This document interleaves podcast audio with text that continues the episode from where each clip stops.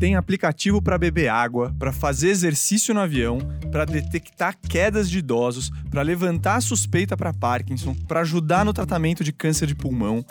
E ainda temos a todos esses aplicativos já usados, do WhatsApp ao Facebook, que podem ser adaptados para contribuir para a saúde. A questão que fica para a gente é como a gente sabe quais são confiáveis e quais não são como escolher os apps de saúde que vão fazer sentido para você e não para o seu amigo. É isso que a gente vai discutir nesse episódio do Detetives da Saúde, que é o podcast da revista Saúde da editora Abril. A gente aqui, todo episódio, é, acaba com mitos, discute confusões e resolve assuntos ligados à saúde para você. Eu sou Theo Ruprecht, sou editor da revista Saúde e ao meu lado está o André Biernat, um repórter da revista que é ultra conectado. Tudo bem, André? Fala, Theo, tudo bom? Tudo bem. O André, para quem não conhece, é, eu convido vocês para seguirem o perfil Repórter Saúde, onde ele coloca muitos das aventuras dele nessa área da saúde e jornalismo. Bom, e o protagonista aqui é o Marcelo Félix. Marcelo é formado em física e depois em medicina.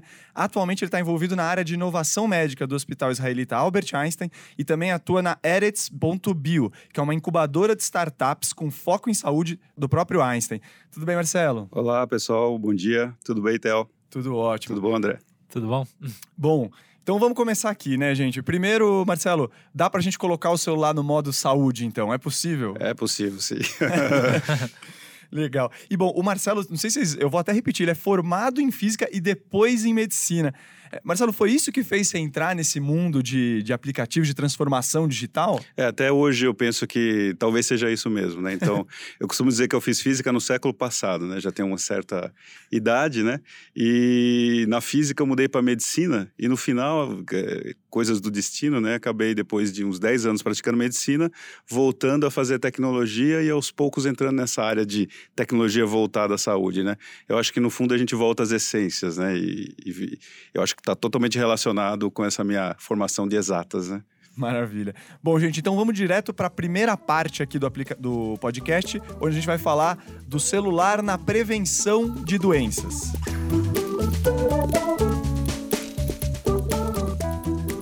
Bom, gente, vocês devem ter visto por aí que tem aplicativo fitness, aplicativo que fala de alimentação saudável, é, aplicativo que inclusive fala pra, é, que serve para dormir bem, entre aspas. Temos as famosas calculadoras que medem índice de massa corporal, risco cardiovascular. Agora, que, que é confiável e o que, que não é confiável, Marcelo? Pois é, boa pergunta, Théo. Então, é, essa onda de aplicativo, né? A gente costuma falar mais que o que revolucionou não foi o aplicativo, foi o device, né? Na verdade, o mobile e o fato dele estar tá muito na mão das pessoas, né? O fato dele estar tá na mão das pessoas traz uma série de informações e não só do comportamento, mas até informações biométricas, né? Então, assim, a revolução começou com isso, né? E é, acho que todos viveram, né? Isso daí acho que já faz mais ou menos quase 10 anos que a gente está com essa com essa onda de aplicativos e a saúde começou é, inicialmente a disparar os aplicativos é, relacionados à saúde, né? E no começo eles eram muito simples, como você falou muito bem, eram calculadoras, né? Eu lembro quando a gente começou a fazer os aplicativos, o que, que a gente ia colocar ali, né? Porque os devices não tinham muito, não captavam muito a biometria, não, cap, não tinha muito o que fazer, né? Então a gente começou desenvolvendo aplicativos que respondiam perguntas simples para os pacientes, né? É, índice de massa corpórea, era uma coisa muito simples. Índice de massa corpórea relacionado a peso, existiam alguns cálculos de riscos, mas eram simples. Enquanto estava por aí, estava tudo ok, né? Porque as coisas, assim, eram mais simples. Mas aí já começaram a aparecer os aplicativos mais avançados, né? Que se prestavam a, a, a, a resolver problemas mais complexos, né? Como você falou, né? É, se o aplicativo estava junto com a pessoa, as pessoas começaram, os desenvolvedores começaram a soltar a mente e pensar, não, provavelmente a gente consegue resolver tudo, né? E aí começaram a surgir aplicativos que conseguiam, você focalizava na sua face, ele, ele media se, é, sua pressão, é, sua pressão arterial, Nossa. ele media sua, seu nível de oxigenação sanguínea em relação à face. Começaram a surgir aplicativos para pessoas que já tinham doenças, né? Que é aplicativos, como você disse, do Parkinson, a pessoa já tendo doença, eles, o fato do celular estar sempre na mão era uma coisa que podia ajudar na, na, na prevenção da gravidade dessa doença, né? E aí foi. É, isso, é, isso do lado mais médico, vamos dizer, né? Sem falar de todas essas outras, todo esse outro canal, né? Essa outra vertente de tecnologia que é associada a fitness e bem-estar, né? Esse, então, começou rapidamente, né? A gente conhece muitos aqueles que são relacionados à nutrição, né? Eu gosto de sempre falar do MyFitnessPal, que é um incrível aí, que eu já perdi alguns quilos com ele, né? e todos têm relação muito, não, não só com a tecnologia, mas com você entrar no hábito e no comportamento das pessoas, né? Eu costumava até, falei algumas vezes de, é, de um, é, fiz até um texto sobre, chamava Hackeando a Saúde. E esses aplicativos que começaram a sair, desde os primeiros, eles vinham nessa, nessa pegada de você hackear, ou seja, de você ir contra todo esse problema de comportamento humano que a gente não se adequa e não tem uma noção de gravidade das coisas e de benefício a longo prazo. Então, esses de bem-estar, que, que a gente conhece bem, que são, por exemplo, de meditação, eu cito bem o Calm, né? Não sei se vocês conhecem, o Calm é um aplicativo que é uma das startups mais investidas nessa, nessa área Olha. e é um que realmente tem um impacto, foi muito investido. O, o outro que chama o Headspace, que é o concorrente desse. Então, esses primeiros que lançaram, eles entravam justamente nessa tentativa de você promover o bem-estar por colocar um hábito novo e esse hábito de mindfulness e meditação. Esses, de, esses que foram surgindo em seguida, que são os aplicativos relacionados a, a comportamento, por exemplo, os de nutrição, também são muito interessantes, perda de peso tal. E a base de todos é sempre a mesma. Não é que eles trazem uma tecnologia completamente revolucionária, agora que essas tecnologias estão aparecendo, mas a base é sempre a mesma. Se eu tenho essa opção de colocar um aplicativo, eu estou engajado em fazer alguma coisa. E se ele me der uma forcinha, ele, ele me ajuda bem, né? É então, assim, motivação assim, o segredo. É aí, né? motivação, né? na verdade é motivação. E até uma coisa interessante, porque o aplicativo, ele, é, o uso de um aplicativo, seja ele, a gente pode depois falar é, as categorias que, que existem de saúde, os que são mais envolvidos, que envolvem serviço, mas assim, o uso de aplicativo está muito relacionado ao seu tipo, né? Ao seu tipo de comportamento, ao seu biotipo, né? Não sei, vocês costumam, né? Acho que já falaram sobre isso, mas tem aplicativos que recentemente a gente viu notícias de aplicativo para dormir né? Pois Acho é. você que, né, que estavam comentando outro dia que aplicativos para dormir que na verdade deixa o cara tão ansioso no uso do aplicativo que ele não dorme, né? Pois é, esse inclusive foi é, alvo de uma pesquisa, né, Marcelo? Eles viram, claro que assim como pesquisa, isso exige replicação, outros trabalhos, mas teve um estudo que foi publicado no Journal of Clinical Sleep Medicine que trouxe que algumas pessoas que usam desde pulseiras até aplicativos para rastreamento do sono, quando elas começavam a usá-las, tinha um momento que elas começavam a dormir pior. Então era como que se o aplicativo estava, de alguma forma, instigando a ansiedade delas ali. Ex né? Exatamente. Então, esse aplicativo, por exemplo, esses todos para é, dormir, que chamam Sleep, alguma coisa, vocês podem procurar, tem até nativo. Eles eh, têm um problema, né? Você tem que pôr ele debaixo. Se você não usa um gadget, você tem que pôr ele debaixo do travesseiro, né? Não sei se vocês pois sabem. É, né? é. E aí, às vezes, tem o WhatsApp ligado, aquelas coisas. Ah, não, põe no silencioso, mas ele vibra. Pô, aí Está instalado o caos, Isso né? quando não brilha ainda. É, quando não brilha, né? Depois do travesseiro. E esses aplicativos são interessantes, que, como eu falei, o celular está na mão da gente, ele sente o que a gente chama de... É, é, um perfil biométrico da gente mesmo, né? Eles chamam de, de um... É como se fosse um... É, um, é como se fosse um genoma de comportamento da pessoa, né? E aí o que acontece? Quando você dorme, só pela, pelo tremer do corpo, ele sabe exatamente qual fase do sono você está em função do ciclo. E é isso é a base de funcionamento desse aplicativo.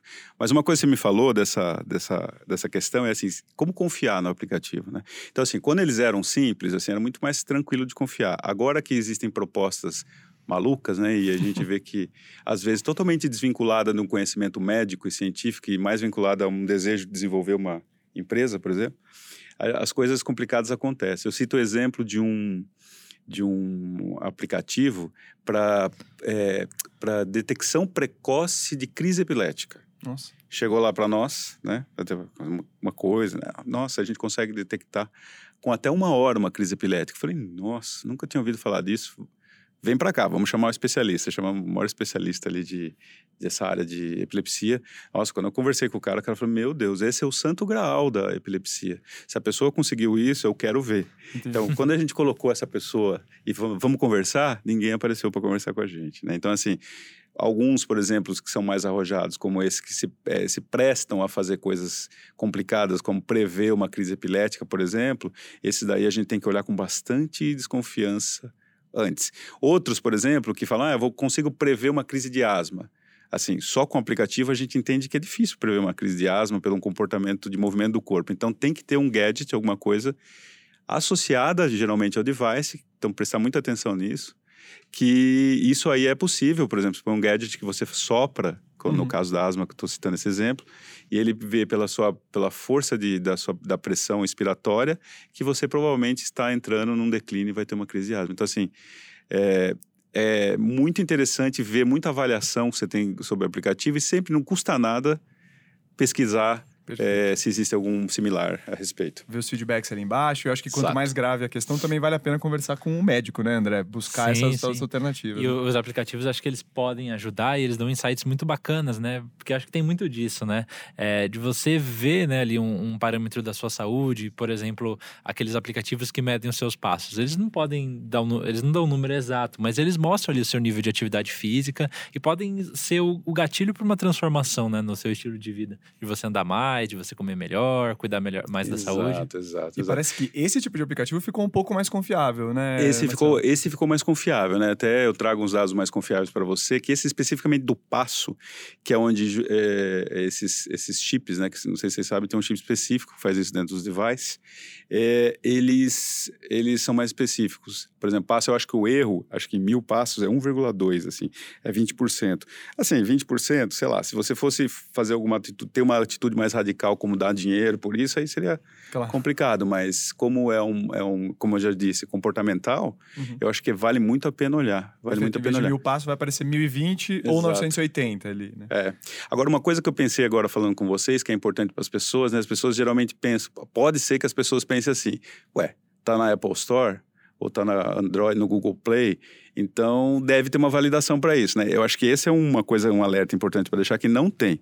Ah, quando não. que os aplicativos, eles precisam ser validados? Assim, as pessoas podem pensar, quando que um aplicativo médico precisa ser validado? Isso é uma pergunta que não sei se todo mundo tem esclarecimento, mas é assim, quando ele implica numa decisão terapêutica ou numa decisão diagnóstica, eles devem ser é, homologados nos Estados, Unidos, nos Estados Unidos é um órgão, aqui no Brasil é a Anvisa. Olha. Então, assim, tem pouca coisa é, livre, ou seja, que teve autorização da Anvisa.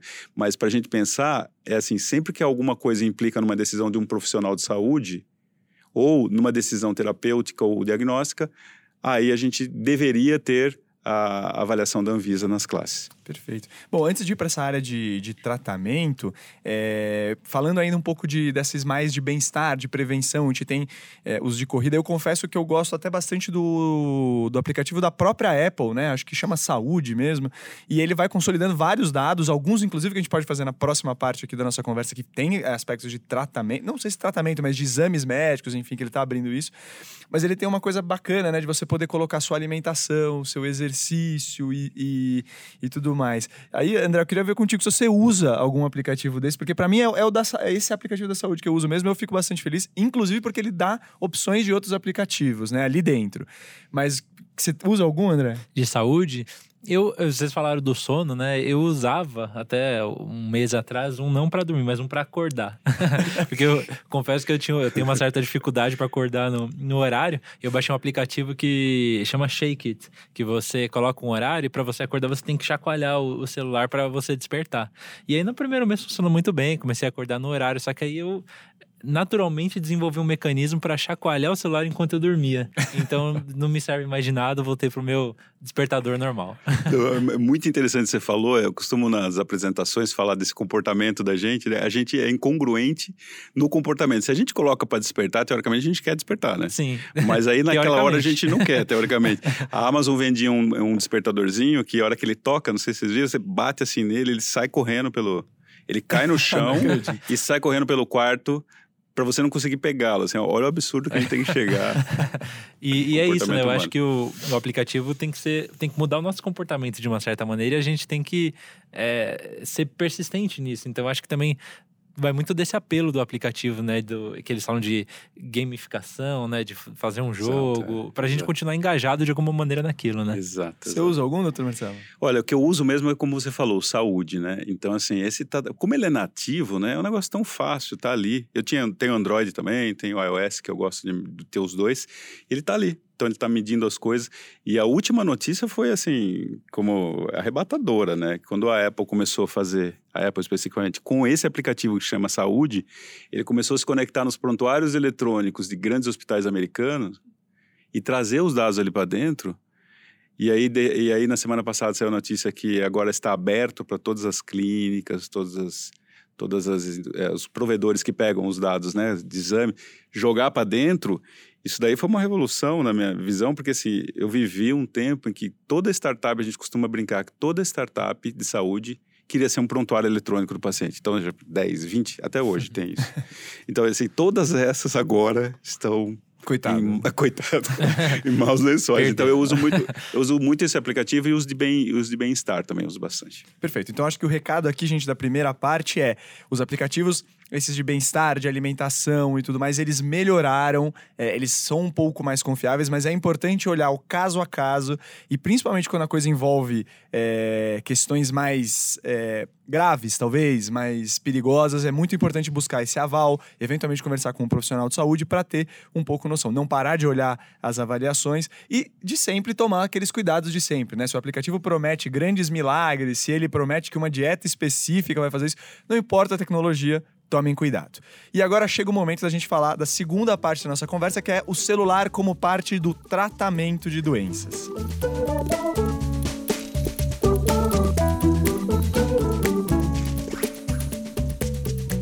Bom, gente, pode parecer estranho usar celular ou mesmo aplicativo é, como parte ativa, né, como parte central do tratamento de doenças. Então, eu vou dar um exemplo, que é um exemplo que nem é tão novo, mas que chamou muita atenção na época. É, durante um congresso de oncologia nos Estados Unidos, teve uma pesquisa, isso foi em 2016, uma pesquisa mostrou que um app, era um aplicativo francês, para controle dos sintomas de pacientes com câncer de pulmão, acreditem vocês ou não, prolongou a vida dos, dos pacientes. É, um ano depois, do, do começo do uso dessa, dessa tecnologia, 75% do grupo que utilizou de fato o aplicativo, chamava Move Care, é, permaneceu vivo. Em comparação com quem não usou nesse trabalho, foram 49%. Então veja aí a diferença de um aplicativo que basicamente é, vinha de tempos em tempos para o paciente e perguntava sobre os sintomas dele. Ele reportava alguns sintomas e, se o sintoma soasse suspeito, o próprio aplicativo emitia um alerta pro, pro departamento de saúde, para as instituições de saúde, que aí entravam num contato mais direto com o paciente.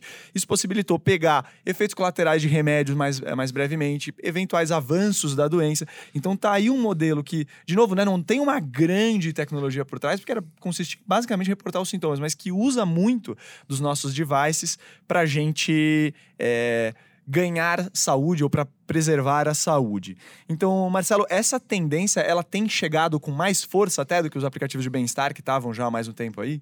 Sim, com bastante força, né? Como você disse, aí a gente discutiu na primeira parte, né? É, uma parte da força desse, desses aplicativos é o engajamento do indivíduo com o seu próprio tratamento, né? Então, essa, essa é uma questão.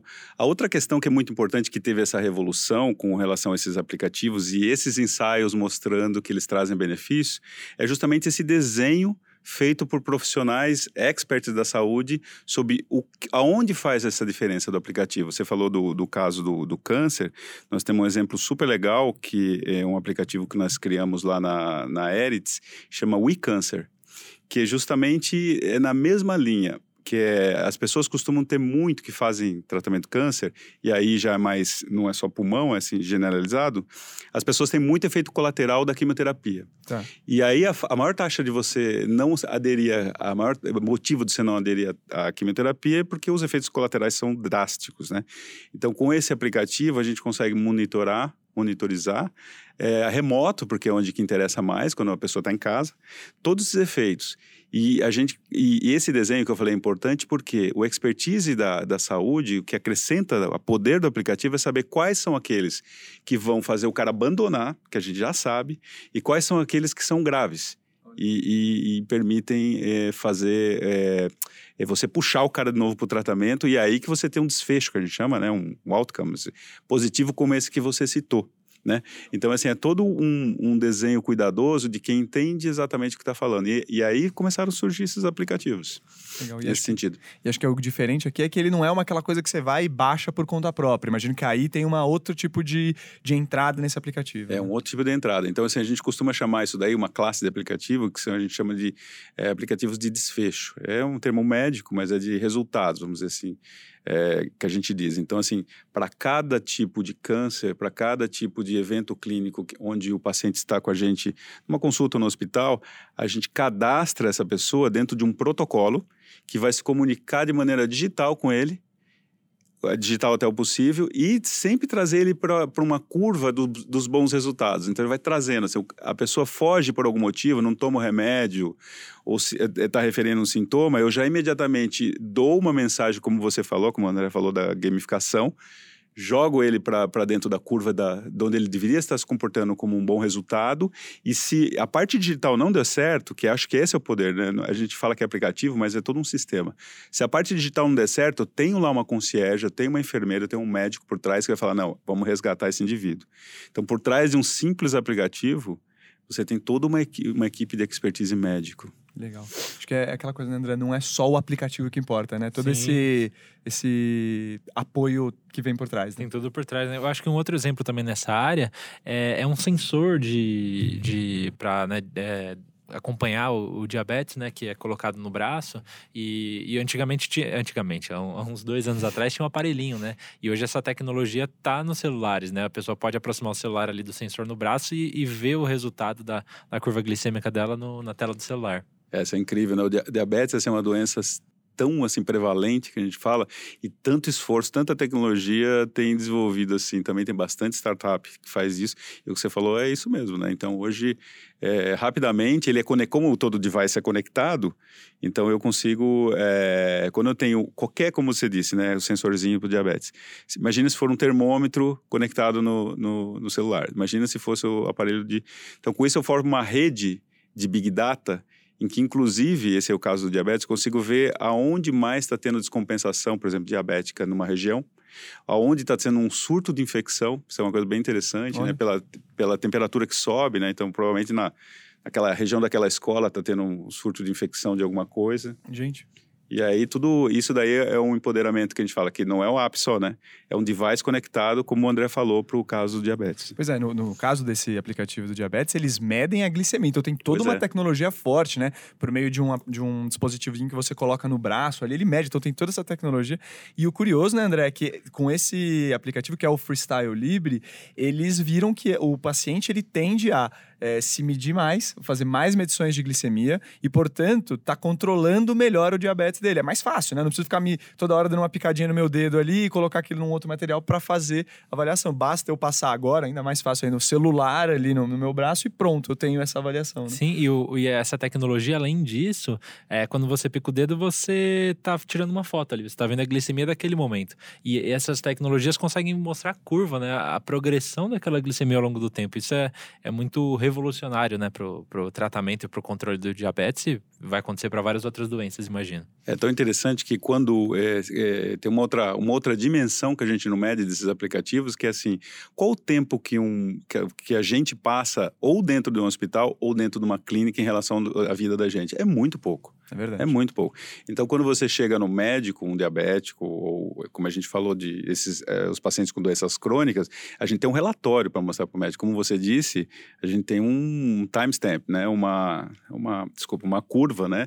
Para você mostrar. Então, aquele médico que vai recebê-lo de volta, ele tem uma, vis uma visão global do indivíduo. Né? Então essa tecnologia, aí a tecnologia está fazendo diferença. Legal. Os aplicativos estão fazendo diferença. Imagino que tem essa coisa, né? Hoje em dia a gente está falando de consultas que muitas vezes sofrem com o problema do tempo, né? Então você poder agregar informação para o médico, o médico já antes já tem essas informações em mão, ele além disso economiza tempo para discutir o que realmente é importante. Acho que a gente ganha muito quando a gente usa bem. Agora de novo, Marcelo, quando que isso vira um problema, né? É, tem como uma pessoa burlar algum desses sistemas e acabar pegando um aplicativo sem necessitar dele, mesmo esses tratamentos médicos, isso pode trazer problemas? Então, é, quando você fala desses aplicativos que vão medindo os sinais humanos, né, a gente sempre tem o problema do ruído, né? Tá. Então, assim, na verdade, eu, eu, não diria que é o problema do aplicativo, é o problema do dado imputado no aplicativo, se ele é verídico ou não. Então, por exemplo, se você fala que, ah, eu tomei o remédio, né? Se o aplicativo, ah, ele te desperta para tomar o remédio, aí você vai lá e fala que tomou, mas não tomou. Então, assim, esse, esse problema, assim, ah, vou medir a pressão. Então, tem muito aplicativo para você medir a pressão. Não ele mede, mas você coloca lá, tira foto do equipamento, ele tira o valor tal. Ah, não, medi errado, não sei o quê. O que, qual é o consenso sobre isso, né? Esse, esse tipo de dado é uma coisa bem interessante, que é uma, uma, ideia nova. O tipo de dado chama é, Patient Generated Health Data, que é assim, o dado gerado por paciente. O que, que é esse dado gerado por paciente? É aquele dado que não teve um profissional de saúde, foi lá e assinou. Tá. Ele, ele era considerado um dado não trust. Né? Então, assim, é, por que, que eu vou confiar nesse dado que vem dos aplicativos, né? Se é, pode ter tanta variedade. E hoje o consenso é completamente oposto. Esse dado é tão abundante e ele diz tanto dos problemas das pessoas que ele é muito mais trust do que o dado que ele coleta dentro do quê? Porque ele diz muito mais a respeito da pessoa. Então, se o cara mede errado, se o cara não toma, então, isso é a pessoa, e não o ambiente fictício de uma consulta médica ou de uma, de uma internação. É então, assim, hoje, então não é problema do aplicativo, é problema de como as pessoas usam. Mas isso deixou de ser um problema para ser uma solução. É uma então, informação, assim, né? Você está medindo errado, vamos é, medir direito. Então. É, você está com algum problema aí que pode ser cognitivo ou de depressão, né? Legal. Então é mais ou menos nesse sentido. Perfeito. Eu vou te falar que para esse tipo de coisa de tratamento, eu, eu não, não, não, tenho nenhuma doença crônica, mas assim, muitas vezes precisei tomar remédios por algum tempo. Já tive algumas crises de alergia, alguma recentemente por causa de um temeroso camarão que eu comi aí. é, e aí ficava, fiquei tomando remédios. E aí eu sou meio esquecido, coloquei no, no, no, nada como pegar o aplicativo de lembretes mesmo ali e fiquei colocando. Todo dia eu botava às 8 horas. Me ajudou. Vocês usam também esse tipo de aplicativo, Marcelo? A gente usa. Tem até, a gente estava falando de uma outra empresa, acho que é a Cuco, que tem um, que tem um sistema de lembrete de medicação. Nós desenhamos um desse lá no, no Einstein, para o nosso aplicativo, que é o Hub Digital de Comunicação, que chama Meu Einstein, que é o que agrega uma série de coisas, é, resultado de exames, prontuário do paciente, tudo, e os lembretes de medicação. Eles são úteis, eu acho que essa é uma das coisas mais, assim, que os pacientes mais gostam, é esse negócio do lembrete de medicação. Eles podem ser simples ou mais avançados, tem um que até você tira foto, não sei se vocês viram. Ui. Você tira foto, porque, assim, tem pessoas que tomam um monte de remédio, né? Então, e os remédios, eles têm uma característica de eles tentarem ser diferente um do outro. Então, assim, tentam todas as combinações. Para você lembrar também, eu acho que é, esse é um, é um tipo de aplicativo que auxilia muito o engajamento do tratamento, é, realmente. Então, você tocou num ponto que eu acho bacana, que é essa coisa de usar aplicativos que nós temos já instalados, ou, enfim, que teoricamente serviriam para outro propósito, mas, né, voltar eles para a saúde. Você falou, por exemplo, do, do, lembrete, tem a questão da, da agenda, todo mundo hoje tem uma agenda no Google ou no próprio celular, é, ou mesmo eu, eu vendo uma, um, um grupo de pesquisa que eles estão eles falando de epidemiologia de redes sociais que eles analisam, por exemplo, Twitter e Facebook, para ver se está rolando alguma doença em alguma região, ou se as pessoas estão falando mais de gripe no bairro tal do que no bairro X, no bairro Y do que no, no bairro X. Então, né, a gente usar o que já tem também a favor da nossa saúde. Legal. Tem bastante disso, é, com agora passando por um outro tipo de aplicativo que a gente costuma dizer assim, que nessa, esses primeiros, como eu falei, eram simples, aí começaram esses agora, que tem serviço por trás, que a gente falou de nutrição, etc. E agora está chegando a inteligência artificial. Então aí nós estamos entrando numa outra categoria de serviço, que são aquelas que fazem uso de algoritmos de inteligência artificial. Então o que você falou, por exemplo, de análise sentimental de fala. Então, esses existem aplicativos que você deixa ele olhar sua, suas timelines e ali ele tenta perceber um padrão dizendo que você não está indo bem. Tipo assim, ó, esse cara tá tem um comportamento tá ficando deprimido, isso aí vamos prestar atenção, etc. São as análises sentimentais em cima de processamento de linguagem natural também. Perfeito, que acho... acho que tem uma relação aí com tem, tem, toda a questão de privacidade do dado, né? Que a gente pode entrar, é um capítulo à parte, mas... Traz um lado positivo também. Traz o lado positivo também. E aí o que o, tanto o André como eu, como o Dr. Marcelo falaram agora, a gente não necessariamente precisa criar novos aplicativos para isso. A gente tem aplicativos que são muito consolidados hoje em dia, aplicativos sociais, WhatsApp, Facebook, em que a gente pode usar, se valer desses aplicativos justamente para trabalhar a saúde. Essa é uma. Acho que isso dá o gancho para nossa terceira parte da nossa conversa, que foi é, criada pelo Dr. Marcelo numa, numa conversa breve que a gente teve, que eu vou brincar de é a era pós-aplicativos de saúde.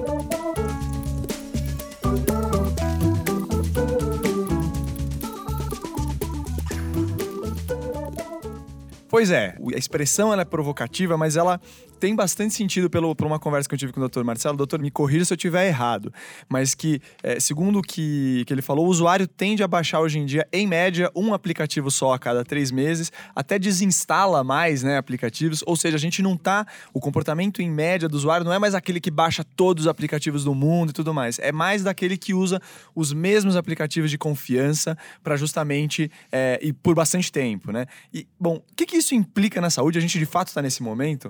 Bom, é exatamente esse momento. É frustrante para quem desenvolve aplicativos para saúde, porque assim, a gente costuma dizer que uma coisa é você ter um aplicativo que trabalha muito com a felicidade, né? Que é uma compra, é um, você é uma rede social, são coisas tão positivas, né? E geralmente saúde você quer, no mínimo, estar bem de saúde, né? Então a gente faz esses aplicativos, cansamos de fazer aplicativos, aí você faz, nossa, mas é tão legal a ideia, ninguém quer usar, ele quer baixo. No começo a gente achou que era um problema nosso, né? Estamos desenvolvendo, né? coisas erradas.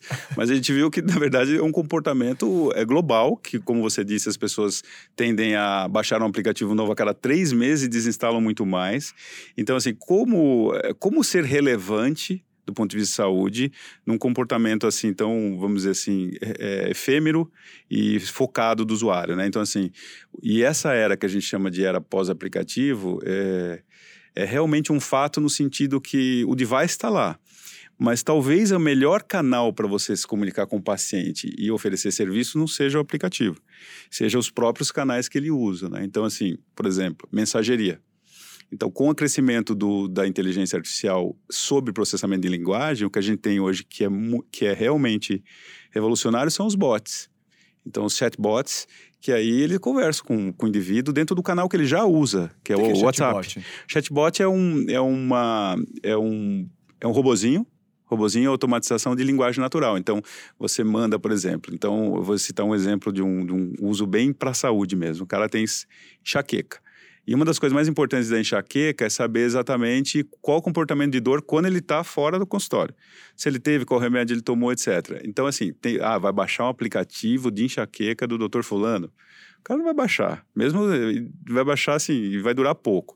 Então, se ele tem um canal dentro, por exemplo, do WhatsApp ou do Messenger, o WhatsApp é um pouco mais complicado, mas tem também, em que tem o telefone lá do médico e por trás do médico tem um bot, que é esse, esse robozinho, chatbot. Então ele, ele uh, fala: Oi, doutor Marcelo. Aí o bot já responde: Oi, tudo bem? Você teve alguma dor? Aí fala: Tive sim. Aí o bot já fala: é, Qual o grau você dá para essa dor? De 1 a 10. Aí fala: Ah, foi 7. Tomou algum, algum remédio? Tomei. Qual remédio? Tal. Me avise quando passar a dor. Pá. E por trás, o bot é muito simples fazer um bot que faz isso. E por trás ele vai pegando todos esses dados e montando o prontuário do paciente.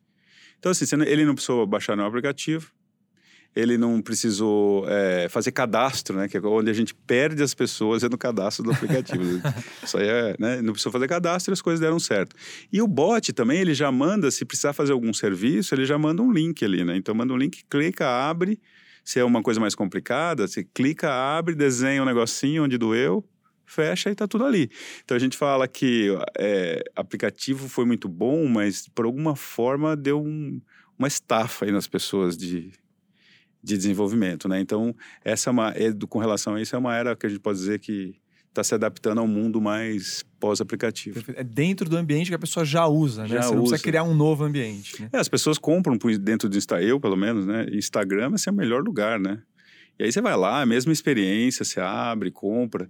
É muito difícil você fazer a pessoa usar o que ela não usa, né? Então, é, é um, já, saúde já não é muito fácil. O cara quer ficar, eu costumo dizer que, que só usa, só baixa quando dói a barriga, dói a, tá dor de barriga. Parou a dor de barriga também desinstala na hora. Então, assim, tem que deixar dentro de um canal. O WhatsApp é um bom canal.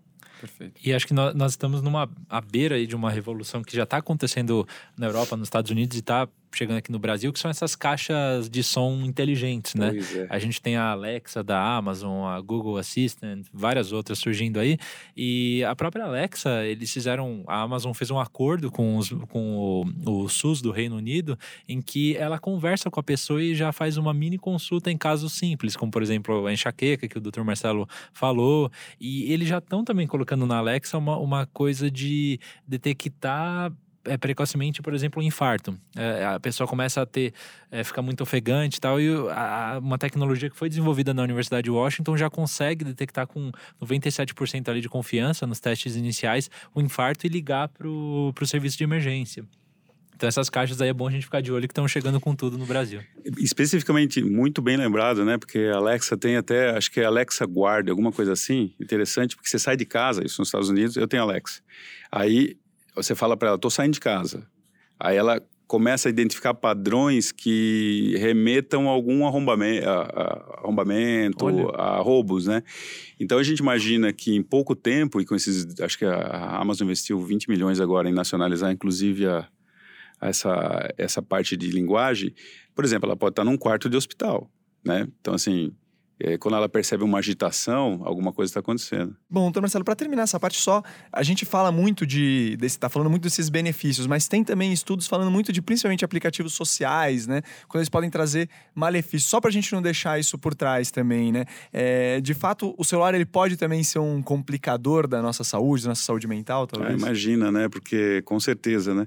Haja vista essa nova atualização, acho que todos devem ter, que regula o tempo de uso, né? Então, assim, alguma coisa está por trás disso, né? Então, eu imagino que uma empresa grande como essa também está pensando assim, olha, daqui um tempo eu vou ter problemas, né? Então, eu vou mostrar, eu já vou pegar meus dados aqui e dizer assim, olha, eu estou fazendo coisa, eu já estou fazendo uma promoção de, de tentar reduzir os efeitos deletérios, né? A maioria dos efeitos deletérios são relacionados não só a aplicativos, né? Ao uso da tela como que é a tela egoísta que a gente chama, né? Porque quando a tela é compartilhada é uma coisa, né? Então o comportamento da pessoa. Agora quando a pessoa tem essa telinha só para ela, gera uma série de comportamentos que, né, de, que são totalmente distintos, né? Então assim, é, são diversas, diversas coisas que a gente pode dizer sobre é, os malefícios dessa tecnologia, mas a maioria deles está relacionada justamente ao uso excessivo do mobile, né? Inclusive tem pesquisas dizendo que a gente adaptou até o córtex visual para ficar mais focado na área na, na área da, é, da retina, tem toda a modificação por causa dos polegares. Então, assim, nós estamos nos, nos adaptando de alguma forma a esse convívio com esse, com esse aparelhinho, até que mude o aparelhinho e seja outra coisa. Perfeito, André? Ah, cumprido, né? Cumprida a missão. Eu acho que então o que, o que o Dr. Marcelo falou é que muito provavelmente a gente vai ter que fazer um próximo programa sobre isso e daqui a alguns meses ou anos mais um e depois mais um, porque essa coisa tá mudando muito rapidamente. Bom, para fechar, eu só quero, assim, se é para dar uma dica de aplicativo, que eu fico é o aplicativo da Nike, eu acho muito interessante para quem tá querendo começar a fazer exercício e tal. Ele é bem bacana, ele é bem funcional, ele tá bem maduro, assim, e ele traz exercícios práticos, você pode ali regular a sua, é, seu preparo, e claro, a gente pede para não, não mentir nessa hora, e acima de tudo também ter um acompanhamento minimamente para justamente não provocar certas lesões e tal, mas o fato é que ele motiva muito, traz exercícios bacanas, você pode fazer inclusive em casa. André, de novo, vou repetir, tem algum aplicativo a mais aí que você recomenda? Eu acho que é bom ficar sempre atento aos aplicativos de passo, né? Ver quantos passos a gente dá é, por dia, porque isso diz muito sobre o que nós estamos fazendo com a nossa vida e como que a gente pode melhorar. Então, muitos celulares já vêm com esses aplicativos baixados. Se o seu não tem, baixe um, né? E, e tente aumentar ali o número de, de passos que você dá ao longo do dia. Marcelo, qual que é o seu aplicativo do coração quando você pensa em saúde? Olha, eu gosto muito desses relacionados ao, ao bem-estar, né? O Calm seria minha, minha indicação, né? Para meditação, para para mindfulness, eu acho que é, uma, é muito interessante. E o conselho que eu acho que deixo é para as pessoas usarem os gadgets também, né? Entrarem nessa geração, porque é muito interessante a forma como eles medem os, o que nós estamos fazendo. Vai na esteira, ele sabe que você está na esteira. Está na esteira e ele acerta a velocidade melhor que a esteira. Então, assim, eu acho que uma dica é a gente também pensar não só nos aplicativos, mas nos gadgets que estão surgindo. Legal, gente. Então, este foi o nosso programa, nosso episódio sobre aplicativos de saúde. Esse é um programa que teve muitas mãos envolvidas. Então, além do Dr. Marcelo, do André, de mim aqui, a gente teve também a produção da Maria Tereza Santos. Na mesa de som está o Rafael Bertazzi, que cuida de toda a parte técnica aqui. E tem também toda essa realização do Estúdio Abril. Então, quero agradecer muito pela participação de vocês. Não deixem de mandar seus feedbacks, seus retornos em todas as nossas redes sociais. Tem aplicativo para isso. Pode ir lá no Instagram, no Facebook, ou pode mandar um bom e velho e-mail, e-mail já virou velho, acredita se quiser, uhum. para saúde.abril@atleitor.com.br. Então é isso, gente. Um abraço, até semana que vem. Tchau, tchau.